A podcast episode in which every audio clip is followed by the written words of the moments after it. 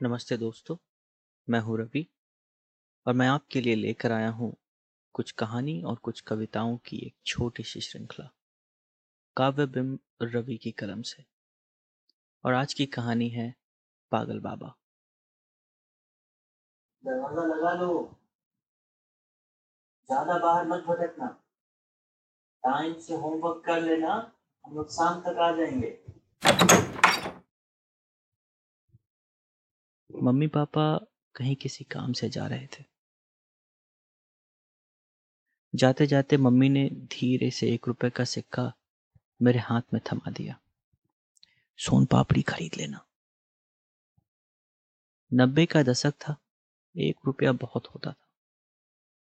और उस वक्त पॉकेट मनी की कोई रिवायत नहीं थी। मम्मी अक्सर अनदेखा कर जाती थी।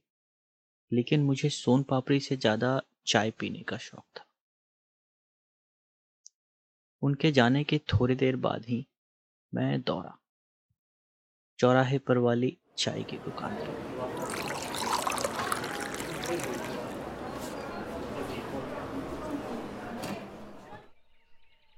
और ये आम चाय की दुकान नहीं है। यहाँ से पूरे बाज़ार की चहल पहल दिखती है। और यहाँ पे अक्सर आपको वो आधी कप चाय पीने वाले लोग दुनिया का संपूर्ण समाधान निकालते नज़र आएँगे। चाहे वो अमेरिका का चरमराता अर्थव्यवस्था हो या दूध पीते हुए गणेश जी की मूर्तियों का रहस्य। लेकिन मुझे इन सब बातों से क्या मतलब? मुझे चाय वाले चाचा ने बड़े संदेह वाले नज़रों से चाय का गिलास पकड़ाया। और इससे पहले कि वो कोई सवाल पूछें, मैं नज़र चुराकर चाय की चुस्कियाँ लेने लगा। तभी मेरी नज़र रोड के उस तरफ़ बैठे पागल बाबा पर पड़ी।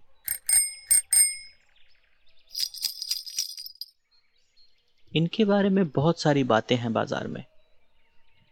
कोई कहता है, बनारस के बहुत बड़े साधु हैं। कोई कहता है कि बहुत अमीर आदमी है और बच्चों ने घर से निकाल दिया है। और कुछ लोग तो ये भी कहते हैं कि शायद जासूस है। पर ज़्यादातर लोग बस पागल बाबा ही कहते हैं। इन्हीं कहानियों की उधेर बुन में मैंने ध्यान ही नहीं दिया कि मैं एक टक उन्हीं की तरफ़ देख रहा था। और जैसे ही मैं अपने सोच से बाहर निकला तो देखा कि वो भी मेरी ही तरफ़ देखकर मुस्कुरा रहे हैं। मानो उनको सब पता है कि मैं क्या सोच रहा हूँ।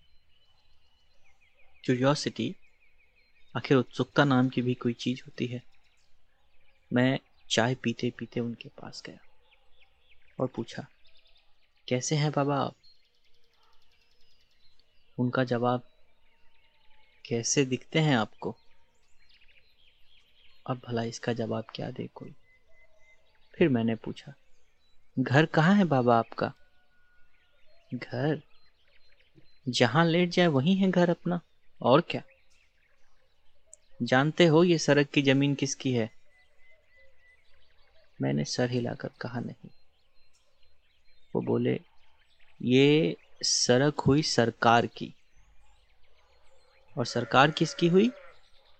सरकार हुई जनता की।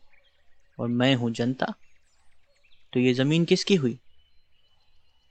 अब मुझे समझ आए ना आए, मैंने हामी में सर हिलाया।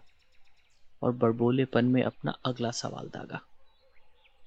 आपको सब पागल क्यों कहते हैं? पागल बाबा ज़ोर ज़ोर से हंसने लगे और बोले,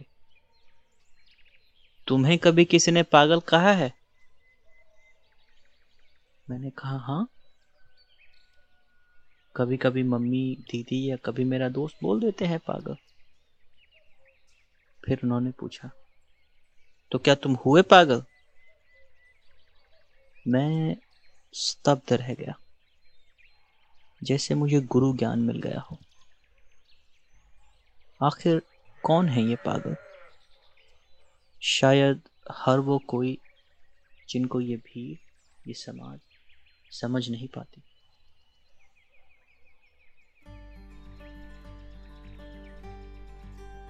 अलग वो समय होगी अलग वो जहाँ होगा। हम पागलों का अलग अपना एक आसमां होगा। गिर गए जो फिर भागते हुए, न जख्म, न दवा होगा। हँसी से लोटपोट, थोड़ा यहाँ, थोड़ा वहाँ होगा। न ग्रहण में रवि, न अमावस का चंद्रमा होगा। अपना सूरज, अपना चाँद, तारों का अपना आलमीरा होगा। जन्म सुबह और शाम को वक्त बिदाया होगा। नींद की टोकरी का ख्वाब न कोई ज़ाया होगा। अलग वो समय होगी, अलग वो जहाँ होगा। हम पागलों का अलग अपना एक आसमां होगा।